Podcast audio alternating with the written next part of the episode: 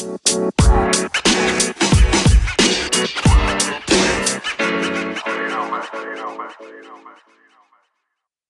27 Pod'un sunduğu Oyun Planı Podcast'inin yeni sezonunun ilk bölümüne hoş geldiniz. Bugün de Can'la beraberiz. Can, hoş geldin ve 3. sezon hayırlı olsun diyelim. Hoş bulduk. Üçüncü sezon hayırlı olsun. Evet, e, iki haftalık bir aramız oldu. NBA draftından sonra kazananları ve kaybedenleri yapmıştık. Arada bir olimpiyat geçirdik. Olimpiyat yayınını daha sonraya e, erteliyoruz gibi gözüküyor şu an. Önümüzdeki hafta sizlerle olur. E, ama şimdiden spoiler verelim. Altın madalya Amerika Birleşik Devletleri'ne gitti. Evet. Zaten izlemişsinizdir diye düşünelim. Şu anda NBA'de serbest oyuncu e, sezonu var. Bir çılgınlık var. Önümüzdeki sezon için takımlar büyük hamleler yaptılar. E, onları konuşacağız bugün. E, biraz Summer League konuşacağız başta. Temsilcilerimiz iyi bir Summer League geçiriyorlar. Ondan bahsedeceğiz. E, serbest oyuncu piyasasını, takasları, kazananlarını, kaybedenlerini bugün konuşacağız diyelim. Var mı senin eklemek istediğin herhangi bir şey? Yeni sezondan beklentilerin neler? Önce öyle Yeni başlayalım sezondan istersen. beklentilen bir kere yani spoiler gibi olacak ama Chicago Bulls'un başarısıyla başarı dolu bir sezon bekliyorum. Onun dışında başka bir beklentim yok. Biz zaten iki senedir olduğu gibi üçüncü sezonumuza yine birlikte. Bu sefer aslında yan yana ilk kez bir sezon başlangıcı Evet. ama Hala Can Türkiye'de. Onu söyleyelim. Hala burada kendisi. bir Daha iki bölüm gidemedi. sonra yine Zoom üzerinden yapmaya başlayacağız. Başlayalım zaten Free Agency hakkında konuşacak çok şey var. Ee, dediğim gibi Summer League'le başlayalım. Ee, temsilcilerimiz hem e, Ömer Faruk hem de Alperen e, Summer League'de boy gösteriyorlar. Alperen iyi bir performans sergiliyor. Houston e, Rockets Twitter'ına ve Houston Rockets takipçilerine baktığım kadarıyla başta kendim olmak üzere kendisini çok beğendik. Ee, ama ta- talihsiz bir şekilde Jalen Green'in bir hamstring sakatlığı yani bu şehire girenin Evet. hamstringi otomatik olarak sakatlanıyor galiba. Havasından mı suyundan mı diyelim ama onun da Summer League'i kapattığı söyleniyor ama Alperen'in iyi bir performansı var. Özellikle ilk iki maç, ilk maç K, e, Evan Mobley'e karşı, ikinci maçta Kate Cunningham ve diğer uzunlara karşı e, iyi bir performansı var. Dün bir Toronto'ya kaybettiler. E, ama iyi bir performansı var. Nitekim Ömer Faruk da Miami'de çok iyi performans E sergiliyor. tabii ilk iki maçı domine ettikten sonra biliyorsun o free agent'tı aslında. Yani Ve takım kontratı aldı. vardı. Takım Evet. opsiyonu vardı. Galiba anladığım kadarıyla takım opsiyonunu reddedip Yeni bir yeni kontrat iki almış. senelik bir kontrat yaptılar. O da zaten hak ettiğini gösterdi. 26-19'la 19-10 tarzı bir şey mi yapmıştı? Evet, hep double maç- double İlk yaptı maç kesin 26-19'u da yani zaten oraların oyuncusu olduğunu biliyoruz. Şimdi Miami'de zaten derinden konuşacağımız takımların biri ama Ömer Faruk basketbol anlamında en çok hani sahaya çıkamasa bile idmanlar olsun, G League olsun, yol sistemi olsun en çok gelişebileceği takımların biriyle 2 yıllık sözleşme imzalamış oldu. Bam Adebayo gibi de bir e, oyuncu da varken yanında ki Precious'ın da ayrılışı. Onu da birazdan Evet. zaten konuşacağız. Ayrılmasından dolayı da o da süre alacaktır diye inşallah e, diyelim. Summer League ile ilgili zaten haberleri ilerleyen bölümlerde vereceğiz.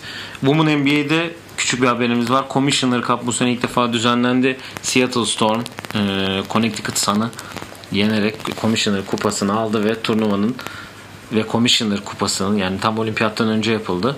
Onun da MVP'si tabii ki yine bir günü olmadı ki Brian Stewart MVP ödülü almasın.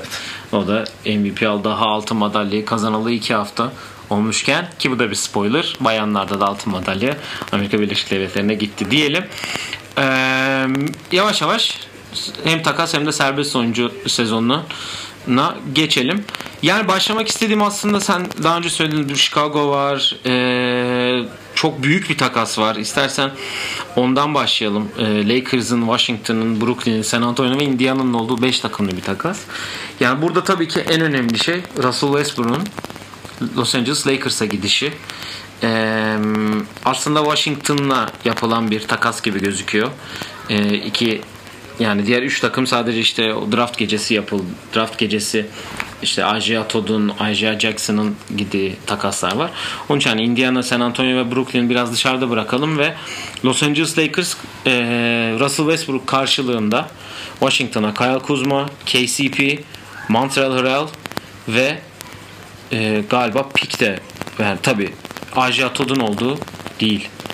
Yok Isaiah Jackson'ın olduğu Piki verip, piki verip Isaiah Todd'la değiştirdiler. Hatta Aaron Holiday'i de Indiana ile orada bir takasa girip kadrolarına kattılar. Ve üstüne Washington'da şöyle diyeyim hem Lakers'ı Russell Westbrook'la değerlendirmeni istiyorum aslında. Hem de e, Washington sonra da Dinwiddie'yi kadrosuna kattı. O da e, takas e, pikleriyle karşılık e, takas yani piklere karşılık Dinwiddie'yi Washington kadrosuna kattı.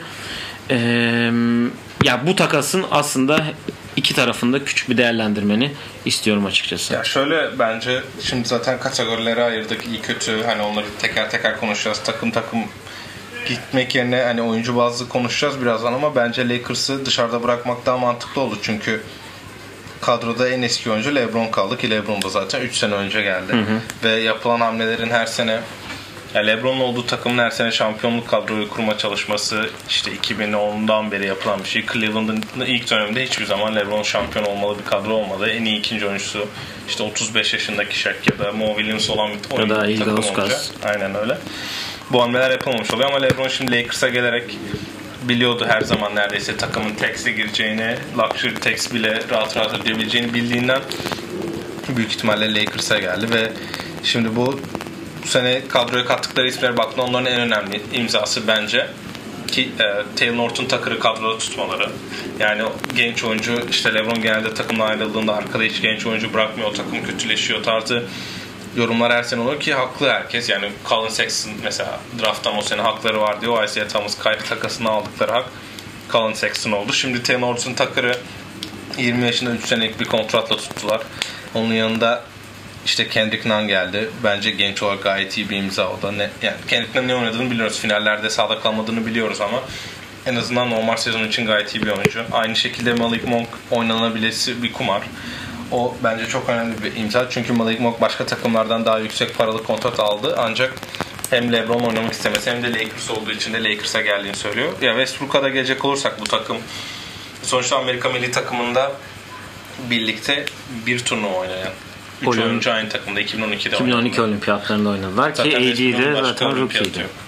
AD de o zaman daha yeni Kentucky yani yeni draft olmuştu. Yani LeBron Westbrook'la zaten hani her All-Star'da karşılıklı ya da birlikte oynadı ve hani birbirini tanıyan 3 yıldız ve Westbrook böyle şöyle bir beklentim var benim Westbrook'tan. Bir kere LeBron'un ne kadar maç seçtiğini hepimiz çok iyi biliyoruz. Özellikle bu son iki yılda zaten normal sezon maçlarını bile inanılmaz seçiyor. Westbrook'ta tam tersi olduğu için her maçı aynı tempoda ve kendi basketbol oynadığı için bir değişik bir enerji getirecektir bence. Ve işte LeBron off yaptığı maçlarda Westbrook tek başına maç alma ihtimali yüksek. Maç kaybetme ihtimali yüksek ki zaten hani LeBron da girip belki bu sene aslında tekrar olabilir. Şampiyon oldukları sene o konferansı birinci kapatma konusunda bayağı ciddilerdi de geçen sene öyle bir ciddiyet yoktu. Belki bu sene hani Westbrook'un gelişiyle belki orayı hedefleyebilirler.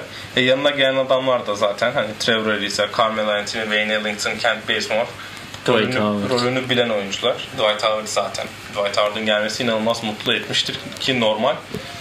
Yani Dwight Howard iki sene önce biliyor. Yok içe oynayacağı zaman ne yapacağını biliyor.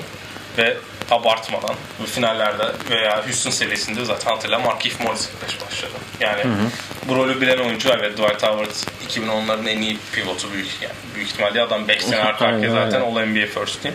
Ama bu rolü biliyor ve bence Philadelphia'da istediğini bulamayınca buraya gelmeye bayağı okeydi o da. Ya iyi bir kadro kurdular kağıt üstünde ama bu takımın kendi birbirine alışması tabii ki bir süre alır. LeBron takım biliyorsun zaten ilk 20 maç 10-10 geçse falan herhalde iyi sayılır gibime geliyor. ya 82 maçta olacağı için biraz da hem yaş olarak hem de belki başlarda sıkıntı yaşayıp sonra vitesi artırlar gibime geliyor. Westbrook'un sağlıklı kaldığı, AD'nin de sağlıklı kaldığı. LeBron ben geçen seneden sonra çok büyük bir sakatlık yaşayacağını düşünmüyorum. Allah korusun diye. Evet. Yani. Ee, ya üçünün de sağlıklı kaldığı bir ortamda Lakers'ın batıda ilk üçe girmemesi sürpriz olur.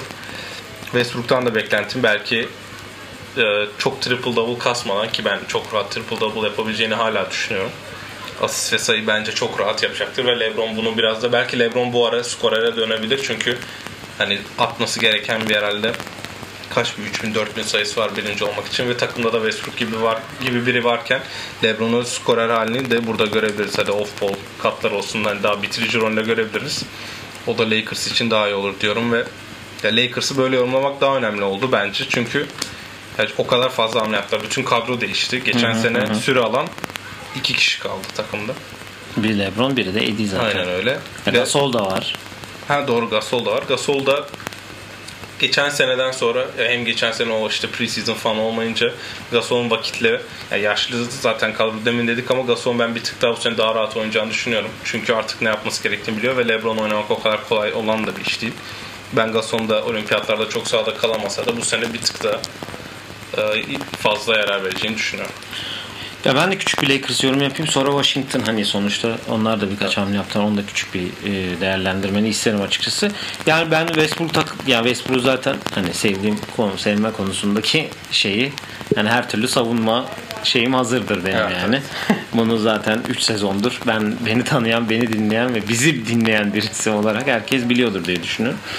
Ee, UCLA'den olması, Los Angeles'tan olması, aslında kendini bir eve dönme e, şeyine eve olması. Dönüş, eve dönüş hatta direkt yani dediğin gibi olması onu en çok rahatlatan şeylerden biridir diye ve en iyi şeylerden biri olduğunu düşünüyorum. Eee ilk takastan sonra çok böyle ağır yorumlar, ağır şeyler falan vardı ama ben daha sahaya çıkmadan hiçbir şeyin garanti olmadığını hepimiz biliyoruz zaten. Ben de hani Westbrook'la LeBron'la ilgili, ilgili söylediğin her şeye katılıyorum açıkçası. Yandaki parçaların da onlara bir nebze olsun. Hani oraları bilen oyuncular hani Dwight Howard, Trevor Ariza, e, Bazemore'u da oradan sayacağım. Çünkü o da onda bir Warriors geçmişi var. E, nitekim Bazemore'un Lakers geçmişi de var bir de. Evet Kent Bazemore Lakers geçmişe var dediğin gibi. E, e Carmelo 19. yılına başlıyor. LeBron'la aynı takımda olması. Tarihin en iyi draftının iki en iyi oyuncusunun, en iyi 3 oyuncusundan ikisinin beraber aynı takımda oynaması. Çok yakın arkadaşlık falan derken farklı bir anlam kılıyor. Ben en çok da Russell Westbrook'un e, tanıtıldığı basın toplantısında bir şey kanıtlamana ge yani ne kanıtlamalısın diye bir soru geliyor ve benim kanıtlayacak hiçbir şeyim kalmadı diyor. Nitekim bu da Russell Westbrook'un ne kadar rahatladığını ne kadar şey olduğunu da görüyoruz. Zaten geçen sene triple double rekoru kırdı. Ben uzun sürede kimsenin kırabileceğine de inanmıyorum bunu bu arada.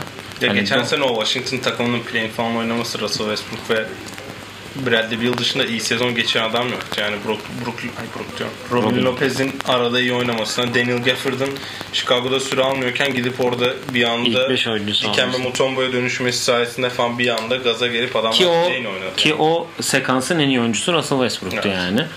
E, o kaybettiği Houston'a geldi. Tam kendi bulmuşken Covid'in girmesi araya üstüne kuat sakatlığı derken o kaybolan özgüveninin kaybolan hani şeylerini biraz geçen sene toparladı gibi gözüküyor ve hani bakalım ikisi nasıl oynayacak üçü nasıl oynayacaklar tabii ki sağlıklı kalmak onlar için en iyi iki e, onlar için en önemli şey olduğunu düşünüyorum diyeyim. Ee, yani Washington işte KCP gibi, Kuzma gibi, Harrell gibi hamleler yaptı Bradley Beal'ın yanına. Üstüne bir de Brooklyn'den Dinwiddie'yi aldılar. Yani burada kaç top gerekiyor sahada oynanması için? Ben onu merak ediyorum açıkçası. Ya şöyle bir durum var. Şimdi Dinwiddie'nin kontratı yanlış hatırlamıyorsam extension aldığı için yani normal bir free agent olarak anlayıp sign and trade yaptığı için e, karşılığı yani garanti olan bir kısmı var. Bir de mesela 3, yani 54 milyon tamamı garanti değil diye biliyorum ki bu Washington için çok önemli. Çünkü Dinwiddie sakatlanan bir adam. Ve Washington ki hani, sakatlıktan da geliyor bu. Aynen öyle. Ve Washington burada Bradley Beal'ın yanına bir tane star almaktansa yanına 3-4 tane orta yani işte atıyorum işte LeBron LeBron yani KD gibi adamlar A seviyesi, Bradley Beal gibi oyuncular da B seviyesi. İşte yanına birkaç tane C, C'de, C eksi oyuncular alarak öyle bir kadro kurmayı karar verdiler ki drafttan da ben niyeyse hiç anlamadığım şekilde Corey Kispert'ı da çektiler. Ki bu zaten değil mi takas draft günü belli olmuştu. Yani kadroda çok derin bir bolluk var şimdi. O, o gün takas oldu Russell Westbrook. Heh, aynen öyle. O gün takas oldu Westbrook ve yani Kispert'ı seçmeleri biraz garip geldi bana. E şimdi baktığında Dinwiddie, Harold ve Beal üçlüsü bence gayet işte batıda, ay batıda, doğuda sonlara oynayacak bir üçlü değil yani. Onlar orta seviye kalabilir ama işte yine play'in herhalde onların hedefleri. Ki Neto da e, geri imzaladı bu arada. Evet iş Smith'i kaybettiler. O bir tık kötü oldu. Ee, şimdi Kuzma'nın olduğu bir yerde işte Kuzma KCP'de rollerini bilen ama Kuzma'nın ben bu son Washington gittikten sonraki açıklamaları biraz değişik geldi. Hani böyle tasması olmayan bu pitbull gibi olacağım tarzı bir açıklama yapmış. Yani zaten Kuzma... Aslında onun bir şeyleri kanıtlaması evet, gerekiyor. Yani 20 sayı mı 19 sayı mı ortamını yapmıştı Lebron gelmeden önceki senesi de şimdi 2 sene boyunca çok 3 sene boyunca hatta çok isteneni gösterememiş olabilir kendisi adına ama Bradley Beal'ın da sonuçta başını çektiği bir kadro var orada ve e, anladığımız kadarıyla bence herkesin alması gereken mesaj burada. Washington'da Bradley Beal ne isterse o oluyor. Aynen öyle. Yani Dinwiddie hariç. Hatta bence Kendisinin bile Montrezl gidebileceği e, çok konuşuldu biliyorsun. Bence Montrezl da hariç. Çünkü ben Montrez'in bayağı katkı vereceğini düşünüyorum. O, o, o tür takımlarda işte o Clippers'ın kötü olup da Warriors'la 4-2 kazandığı seride o tip takımlarda Montrez gayet iyi oynuyor. Ki en iyi 6. adam seçilmiş de bu oyuncu bu arada. Aynen Kavayla Dinwiddie, Dinwiddie ve e, Beal dışında hiç kimse bence yani güvenli değil. Ben burada akıllı olmak isteyen takımlara da bir tüyo vereyim. E, çok bir şey kaptırmadan Rui Hachimura'yı alabilen varsa Hachimura'yı Evet ala yani, alsın Rüya yani. Chimura, Danny Avdia, Thomas, e, Thomas Bryant geliyor sakatlıktan. Acaba ne zaman geliyor? Gafford hala devam ediyor galiba kontratı henüz. Zaten Gafford kaldı diye biliyorum. Ben de hani öyle hatırlıyorum. Hani şöyle bir bakayım Washington kadrosunu. Şuraya bir yere not almıştım çünkü. E, Holiday geldi. Bertans var ortada. Bertans bu sene bu şut sokarsa artık. İşte yani Wizards yine bir playing takımı olma yolunda iyi hamleler yaptı. Diyelim ve e, bence bu draftın en büyük kazananı olan Free Draft'ın demişim. O, e, o Rockets çünkü. Aklıma hep Rockets da çünkü. Bu takasın hep e, en büyük kazananı, herkesin ortak görüşü olan e, Chicago Bulls'a gelelim. Neden böyle diyorum? Çünkü ben sana hamleleri söyleyeyim. Sen bu hamleler üzerine e, yorum e, yap bir Chicago Bulls taraftarı olarak ki e, tişörtleri sipariş verilmiş gibi de bir his var içimde. Daha değil gitmek lazım. Ee, Görmek lazım. Önce 2 Ağustos'ta yaptıkları Lonzo Ball hamlesi var. Lonzo Ball e, karşılığında Satoranski, Gary Temple ve ikinci tur hakkını Pelicans'a yolluyorlar. E, ondan sonraki gün e, San Antonio'ya Thaddeus Young 3 tane pick ve Alfarik Aminu karşılığında Demar DeRozan'ı kadrosuna katıyor. Ve sonra da e, free agent olan unuttum serbest oyuncu dedik dedik free agent'ı. Lakers'tan Alex Caruso'yu da 4 yıllık 37 milyon dolara e, imzalıyorlar. Ve bir anda ellerinde play'in bile değil playoff'a gidebilecek bir kadroyla baş başalar ki şöyle bir durum var. E, Markanen'in de takımdan ayrılacağı söyleniyor ve bir sürü takımla da ismi geçiyor. Buradan oyuncu koparılabilir mi gibi diyelim. Ya şimdi Markkanen'le başlayalım çünkü Markkanen Pelicans'a gitmek istiyor. San Antonio'nun çok istediği konuşuluyor ki San Antonio yapılan takasta Thaddeus Young'ın gitmesine ben üzüldüm çünkü geçen sene Geri mi alsak acaba? o, o işte kurallar Derek Fisher yaptı öyle bir şey yapacak diye o kural değişti yoksa hani takas olan takımda wave olup senin takas eden takıma gidemiyorsun ya öyle şeyler. Doğru. Bu kural da var. Şimdi Markkanen'i keşke madem böyle bir durum olacak Markkanen keşke DeRozan takasına kullanılsaydı da Young kalsaydı. Çünkü geçen sene Billy Donovan kafayı kırdığında bu gençleri hiç oynatmayıp ki gençlere de birazdan değiniriz. Gençleri hiç oynatmayıp maç sonlarında işte Satoranski, Zach Lavin, Vucevic, Young falan bunları sahaya koyuyordu. Çünkü en azından ne oynadığını bilen oyuncular sahada kalıyordu. Şimdi Thaddeus Young'ın o Şimdi konuda gitmesi, teşekkür etmiş Thaddeus Evet. Young'a bu arada. gitmesi bu t- biraz üzdü ve Zach Lavin'le de yani Zach Lavin All-Star seçildiğindeki Zoom toplantısında mesela Thaddeus Young da var. Ama şöyle bir durum var. Biliyorsun Free Agency'den önce Zach Lavin şu an extension alabilecek durumda. Ve inşallah işte Chicago Bulls yönetimi bana gereken saygı gösteri tarzı bir açıklama yaptı. Şimdi olimpiyat altında aldıktan sonra e, statüsü olarak bir tık daha yükselmiş olabilir ama Nitekim de iyi bir olimpiyat geçirdi Evet yani maçı ka- maçı tamamlayan 5-6 oyuncunun arasında yer aldı ki oradaki savunma performansı bizi güldür diyebilirim. Şimdi Chicago'da şöyle bir önemli bir durum olmuş. E, front office'in zaten e, Karnisovas'ın yaptığı hamlelerde Garpex'in Garpex'ten sonra böyle bir gözümüz açıldı. Önce onu söyleyeyim.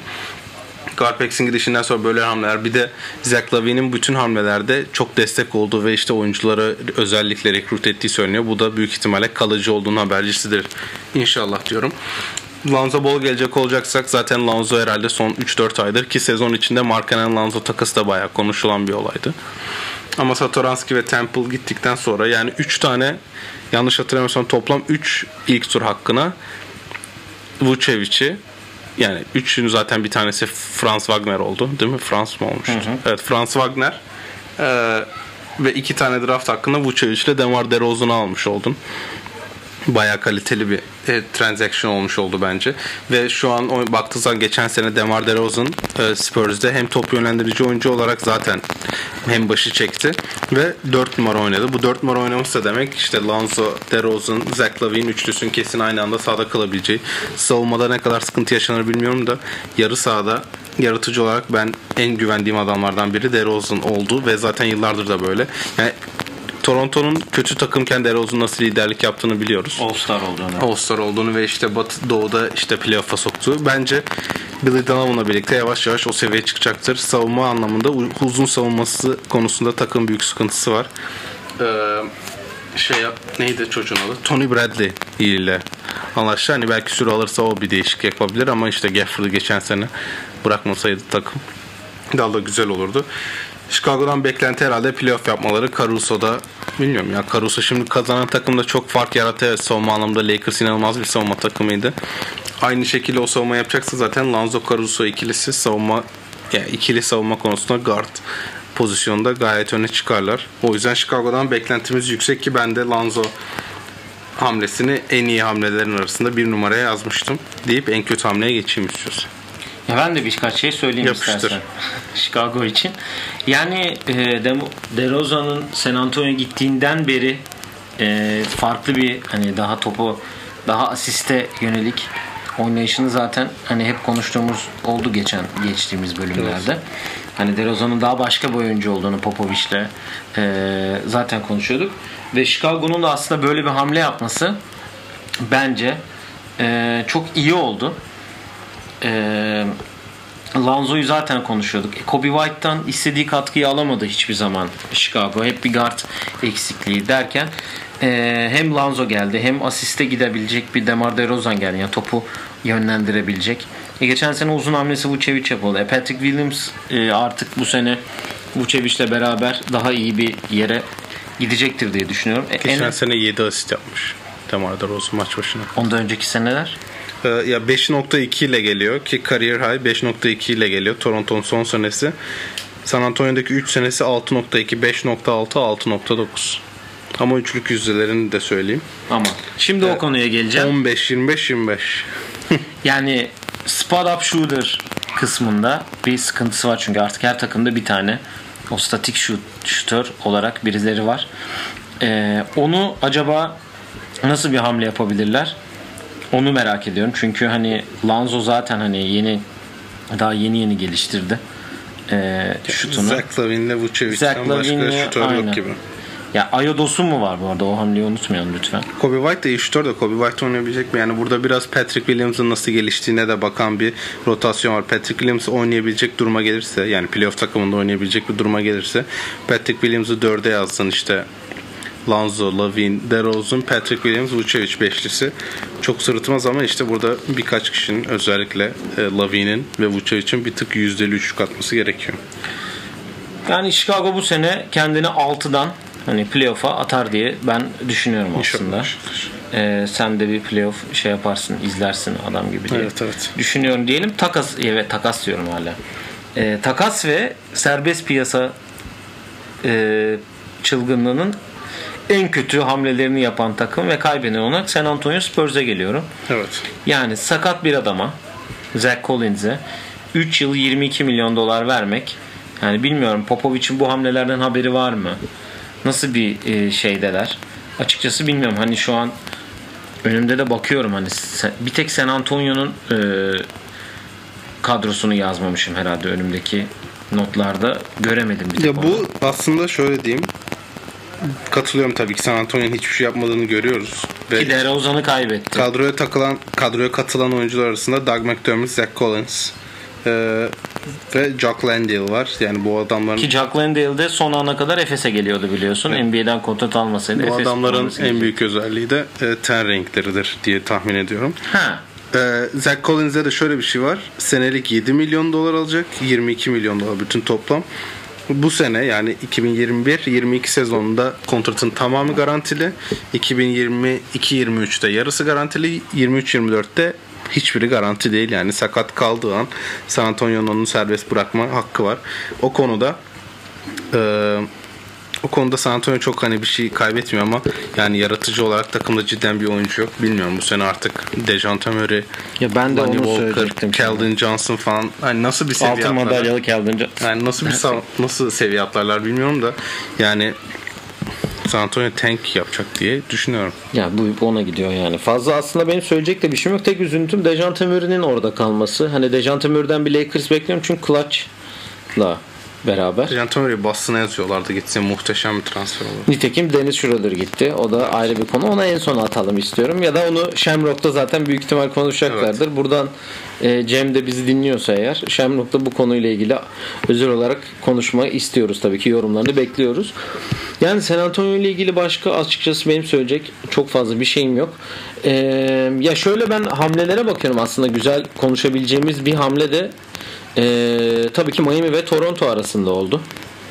E, Kyle Lowry e, ben Miami'nin en e, güzel poposuna sahip insan olmak istiyorum deyip Jennifer Lopez'den bu ünvanı alarak Miami'nin yolunu tutarken Goran Dragic ve geçen sene draft ettikleri Precious Achiuwa Toronto'nun yolunu tuttu. Üstüne e, Miami'nin de şöyle bir hamleleri oldu. E, Markif Morris ve e, Duncan Robinson'a e, kontrat verildi. Üstüne bir de NBA şampiyonu PJ Tucker kadroya katıldı ki ben sana Duncan Robinson'ın da kontratını söyleyeyim. 5 yıl 90 milyon dolar. E şimdi ben Lowry dışında e, Miami'yi eleştireceğim iki konu var. Bir tanesi Jimmy Butler'ın aldığı extension. Heh, bir de o var. Çok 4 pardon, yıl onu 184 milyon dolar yani 33 yaşına olan Butler senesiyle 41 44 48 51 alacak ki yani hak etti hak et yani bu sene hak etmedi tabii bu sene oynadığı basketbol özellikle playoff'ta Bryn Forbes'dan daha az sayı atmasıyla zaten büyük bir rezillik oldu orada ama e, Jimmy Butler'a verilen extension, Kyle Lowry'e verilen para yani sign and trade olduğu için Kyle Lowry'e verilen para ve kurulan kadro işte PJ Tucker'la Markieff Morris'le birlikte şimdi Evet her şampiyon takımında PJ Tucker oynayabilir. Her şampiyon olmak isteyen takımda Markieff Morris de oynayabilir ama hücumda zaten sıkıntılar yaşayan işte çok da hani artık dalga konusu oldu. Niye olduğunu çok da anlamadım ama bence NBA'nin en efektif hücumlarından biri olan Bam Adebayo handoff'u üzerinden çok ekmek yiyen bir kadro. Şimdi yaş ortalaması olarak da Bam Adebayo'nun yaşında bir tane oyuncu kaldı. O da Duncan Robinson. Ve hani Tyler Hero. Tyler Hero'dan umut sanki bir tık kesilmiş gibi de gözüküyor burada ama e sen şimdi Jimmy Butler'a verdiğin extension ve Kyle Lowry'e verdiğin parayla bir 3-4 sene bütün kitabı iptal ettin. E Bam Adebayo daha genç. Bam Adebayo'nun etrafına kurulacak bir takım olmak yerine bu Jimmy Butler'ın etrafına kurulan bir takım oldu. Jimmy Butler'ın kurulan, etrafına kurulan takımda bugüne kadar sadece bir kere NBA finali oynadı ki zaten bence Doğu finalini e, Adebayo aldı da diyebiliriz. Şimdi o yüzden Miami'nin bu sene 1-2 sene belki çok kafa oynayıp bir anda düşmesi çok şaşırtmaz ve işte Jimmy Butler 48 milyon alırken ya da 51 milyon alırken takas dedikolarına illa girebilir. Çünkü zaten 37-38 yaşında bu paralara çıkıyor olacak. Ya Miami nasıl bir mesela şimdi maçı bitirecek bir 5 yapsak Lowry, Butler, Robinson, Tucker, Adebayo bitirecek. E bu takım 2005-2006'da bence Malice at the Palace senesi mesela. 2004-2005 ama. Aynen 2004-2005 işte 4 işte 0-4 0-5 0-6 o sezonların birinde muhteşem bir takım olurdu. Çünkü zaten 85 sayı atan maçları kazanıyordu. E bu kadroda kendi yarat kendini yaratan işte yaratıp başkalarına bulan oyuncu sayısı işte Adebayo bence bir numara burada. Jim Butler geçen sene zaten yapamadığını da gördük playofflarda. Nasıl sayı atacak ben onu merak ediyorum. PJ Tucker'ın buradaki eklemesi bu Giannis Middleton ve Holiday'in yanında oynamak gibi olmayacak. O yüzden Miami nasıl bir çözüm olacak bunu merak ediyorum. Ben çok kazanan derken burada kazanan sanki bir tık Kyle Lowry ve Jimmy Butler oldu. Miami dışı Miami dışında. Yani Oladipo da e, kaldı bu arada. Hani onun nasıl döneceğini, nasıl şey yapacağını bilmiyoruz ama tabii burada bir kazanan da Ömer. Onu da unutmayalım. Yani Miami e, hep bir nasıl diyeyim playmaking konusunda hani evet Dragic'in de, Dragic de çok iyi bir 2020 sezonu geçirdi. Bubble özellikle çok iyi oynadı. Ve sakatlığından dolayı belki de hani Lakers'ı zorlayamama sebepleri biraz sakatlıktan ötürüydü. Sakatlıkla oynadı ama işte Kyle Lowry geçen takas döneminin sezon ortası takas döneminin de inanılmaz e, popüler ismiydi. Philadelphia ha gitti ha geldi ha şey oldu derken bir anda onu Miami'de bulduk. Yani ben burada PJ Tucker hamlesini biraz ya anlamsız mı denir hani. Yani PJ Tucker neden Bucks'tan ayrıldı ki Bucks onu yollayıp yerine Grayson Allen ve Rodney Hood ve George Hill getirdi yani. Ki Grayson Allen'ı da bir ak bile takasladılar yani inanılmaz bir hamle o da aslında. Onu da konuş. Ki Grayson Allen da Memphis'te süre aldı playoff'ta yani. Ee, yani Butler extension'ı evet Duncan Robinson'ın bu kadar para yönetiyor. Burada en büyük soru işareti Tyler Hero olacak bu sene. Çünkü evet ilk sene çok iyi bir e, işte Bubble yine Bubble'ın şeyini yedi, ekmeğini bu sene yedi. Ee, artık bu sene ondan bir şey bekleniyor çünkü Duncan Robinson 90 milyon aldığı bir yerde Tyler Hero ilk senesi gibi oynasa herhalde yüze müze kapatırlar gibi gözüküyor yani. Tabii. Onun için hani olmazsa bile Tyler Hero'yu yollama şeylerine bir bakmışsın. Ee, herkes bir gün evine döner diyebiliriz. Sanmıyorum Milwaukee'ye. Yani Milwaukee'ye döneceğini.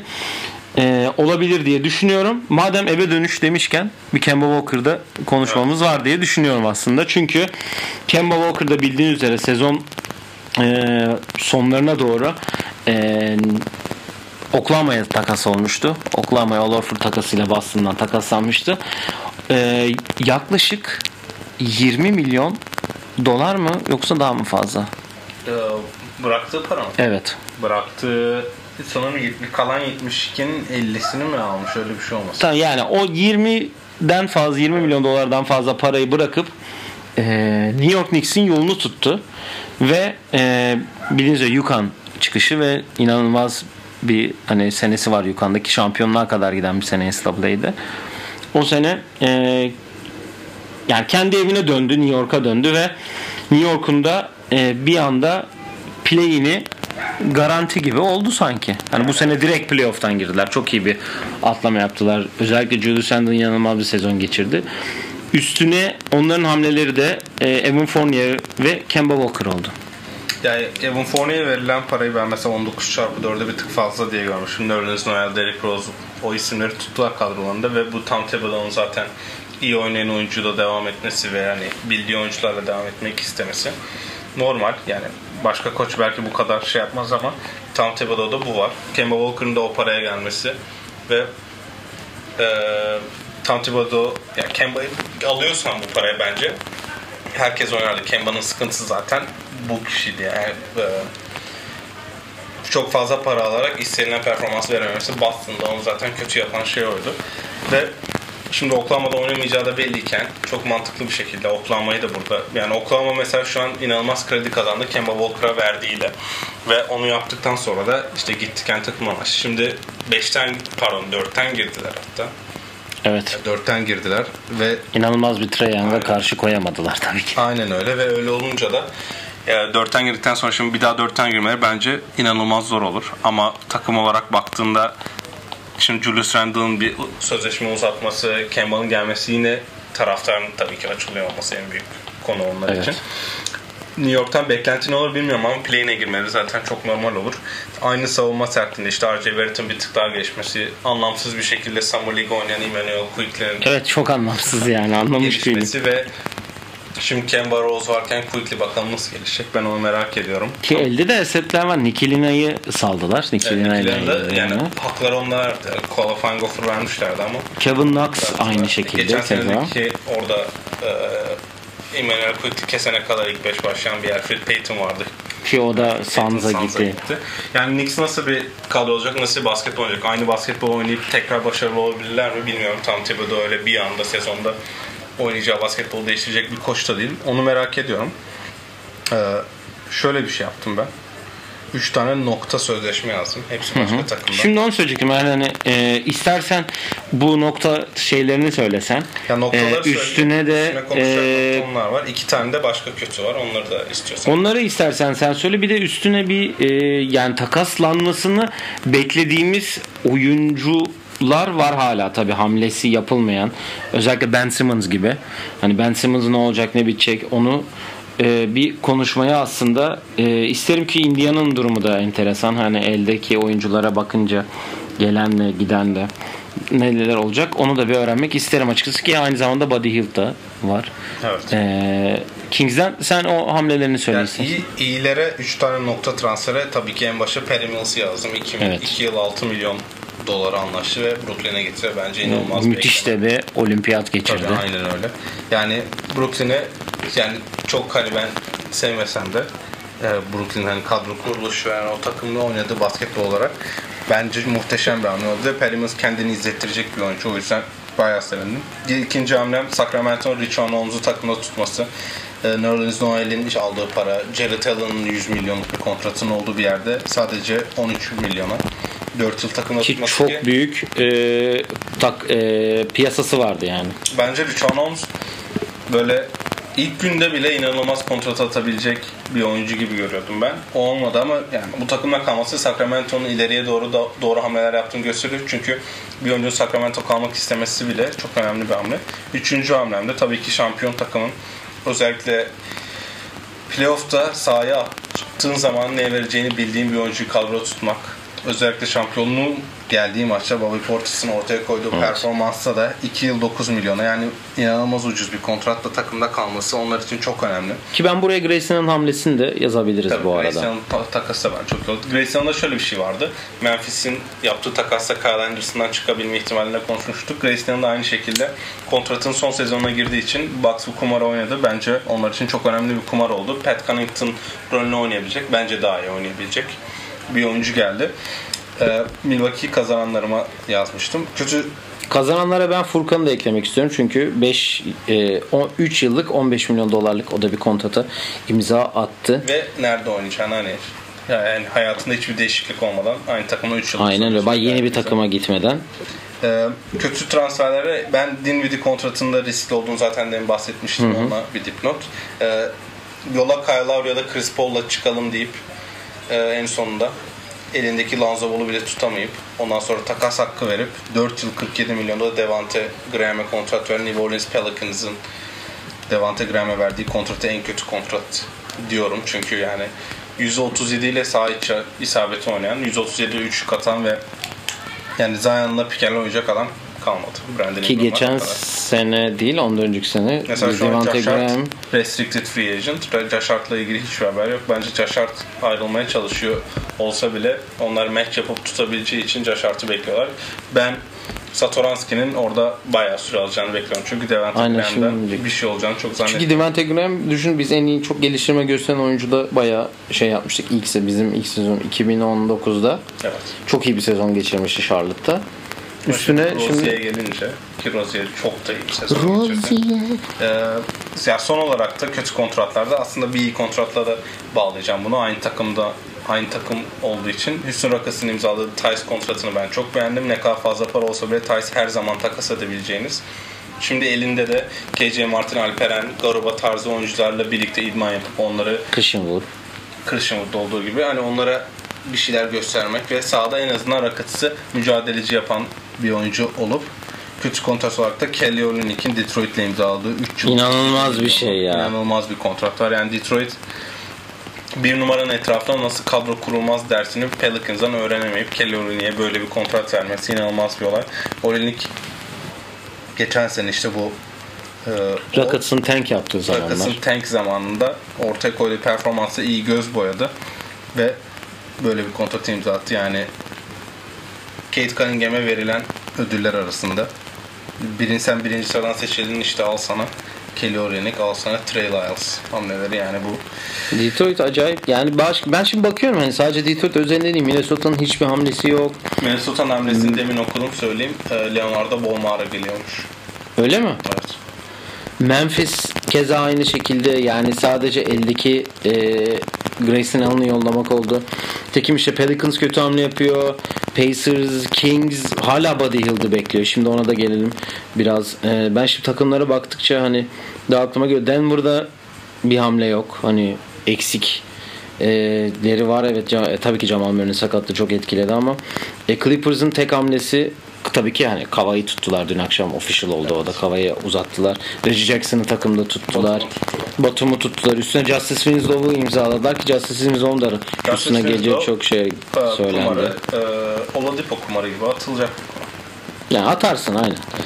Ee, yani bakıyorum öyle çok fazla tabii ki hani Lakers gibi e, Miami gibi ya da Chicago gibi böyle büyük hamleler çok fazla yok açıkçası diyelim ve aslında beklediğimiz e, hamleler e, hem Buddy Hield e, aslında bekliyorum. Damian Lillard kesin kapıyı kapattığını söylemiş aslında dün ki ben hala inanmıyorum onun. Hala sezon başı olmasa bile sezon ortası bir Damian Lillard drama görürüz diye düşünüyorum. Çünkü albüm de çıkıyor. Artık albümde nasıl dis attıysa millete yine görebiliriz diye düşünüyorum. Ve tabii ki Ben Simmons.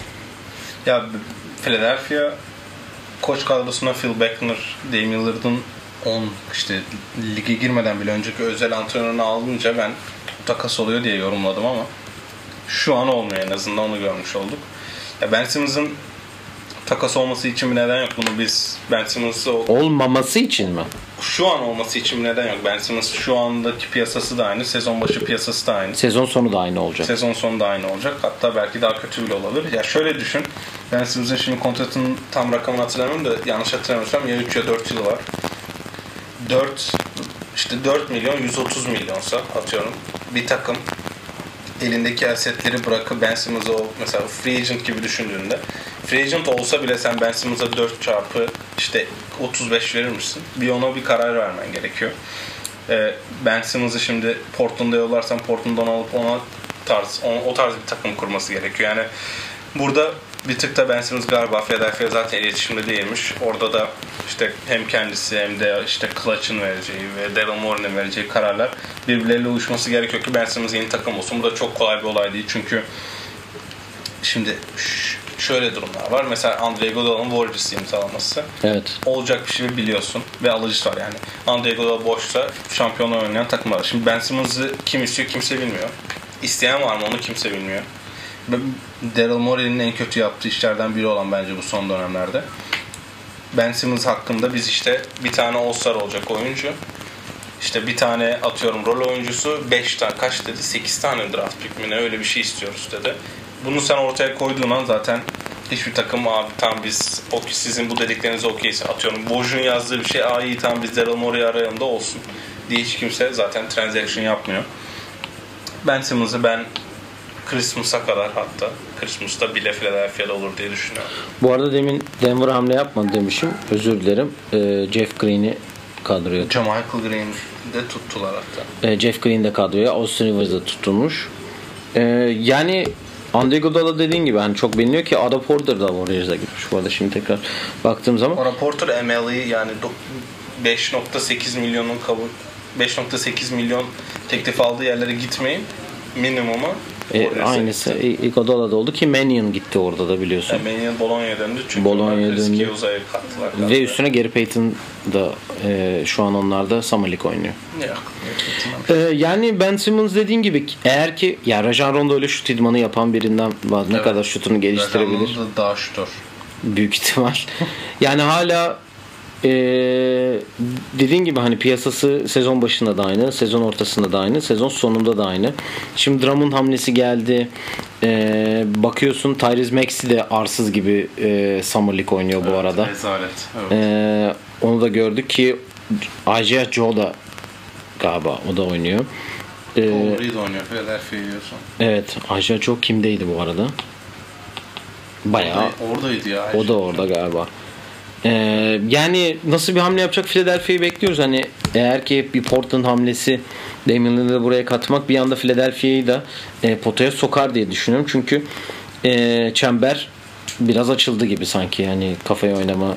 Özellikle Doğu'da bu sene hem Nets gibi e, Bucks şampiyon oldu zaten. Şampiyon gelecek Nets gibi. E, Miami'de hamle yaptı. E, Celtics'e biraz düşük var. Knicks gerekli hamle yaptı. Bulls geliyor. Hani ee, şöyle bir bakınca Atlanta'yı bir playoff geçirdi. Hani aslında şeyde de doğuda da belli bir e, tepe yarışı başladı. Batıdaki o hani hiç bilinmediğimiz. Ondan nasıl bir hamle yapacak? E, merak ediyorum. Ee, şimdi tekrar e, senin konuşmak istediğin herhangi bir e, konu, herhangi bir kontrat ha yani takas ve şey sezonuyla ilgili. Ya zaten hepsini konuştuk. Yani birçok kişiye değindik. Benim Ben şu an hani mesela ben Mike Conley yazmışım. Utah Jazz'ın hani zaten free agency Kelly. Oubre de Charlotte'a gitmiş bu arada. Mike Conley'in kalması o takımda hani 24 milyon alması ve 3 sene kalması hani Quinn Snyder'in sistemini bilen ve yani Utah işte Batı finali oynası iyi o yüzden Mike Allen kalmasını söyledim. Onun dışında öyle Rudiger'e gitti oraya. Hasan Whiteside'ı aldılar. Rudiger'i aldılar. Onlar bir tık daha hani o şey ince işleri yapmak için Rudiger hamlesini de beğendim. Rudiger ya yok Memphis'te oynadı sanki hep Utah'ta oynamış gibi. Ee, onun dışında ya çok konuşmadığımız kişiler varsa da zaten onlara illa değiniriz. Takım takım gitmekten zaten hani sezon öncesinde preview neredeyse Tabii hepsinde zaten bunları e, takım takım gelenler giden artılar eksiler hepsini geçen sezon olduğu gibi zaten tekrar sizlerle e, grup grup yapacağız. Geçen sefer gruplarla yapmıştık. Yine aynı şekilde yapacağız diye düşünüyorum. Yani Herkeden enteresan bir bu arada Andre Drummond'dan bahsetmem. Minimum anlaştı. yani Rezalet Andre. Drummond'la ilgili söyleyeceğim tek şey dün e, Oğlunu oğlunu havuzdan kurtarması yani NBA'de hiçbir şey hiçbir zaman o kadar hızlı bir tepki vermedi. Bu arada. Indiana Patriots'ı buradan kutluyorum. Kiefer Sykes'a Exhibit Evet. 10 sözleşmesi imzaladı. Şu an kendisi Summer League'de oynuyor. İnşallah Exhibit 10 sözleşmesiyle sezona başlar ama zor gözüküyor. Evet dün ilk 5 oynayıp 9 sayı atmış. Evet. Ee, yani benim sadece ya bu konuyla ilgili e, transferle dra- takasla ilgili eklemek istediğin herhangi bir şey var mı senin? Yok. Ee, ben sadece şöyle bir e, tavsiyede bulunacağım. Hani bu konuyla alakalı değil ama bu demin sen Malice at the Palace'tan bahsettin. Evet. E, Netflix'te Untold e, ismi adı altında e, Malice at the Palace'ın gerçek hikayesi. Yani zaten dinleyicilerimiz biliyorlardır diye düşünüyorum. E, hikayeyi ama daha anlatılmamış. Jermaine O'Neal tarafından Steven Jackson tarafından, Ron Artest tarafından anlatılan çok güzel bir bir saatlik bir belgesel yayınlandı. Ve ciddi anlamda çoğu şeyi görüyorsunuz. Bizim bile yeni gördüğümüz bir sürü şey vardı Özellikle ya o kamera açıları. kamera açıları her açının yavaş yavaş oynatılması falan bir sürü şeyi orada görüp izlemelisiniz diye düşünüyorum. Spoiler vereyim. Ee, Ron Artest bütün sezon oynamadı. o sene deyip size de böyle bir spoiler vererek e, kapatalım istersen. Evet. Et Tuz 27 Podcast, Instagram, e, Facebook, Spotify, Apple Music e, her yerden bizleri takip edebilirsiniz. Sorularınız varsa yollayabilirsiniz. Kişisel hesaplarımızdan e, Barb Ozbi ve Can Ozbi hesaplarından bizlere de ulaşıp e, sorularınız varsa yollayabilirsiniz diyelim. E, bizi dinlediğiniz için teşekkür ederiz. Buraya kadar bizlerle olduğunuz için. E, bir sonraki yayında görüşmek üzere diyelim. Hoşçakalın. Hoşçakalın.